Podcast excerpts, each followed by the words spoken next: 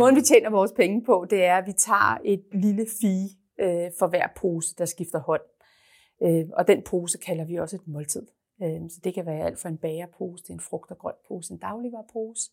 Så hver gang, at den skifter hænder fra butikken til en forbruger, så tager vi et lille fee.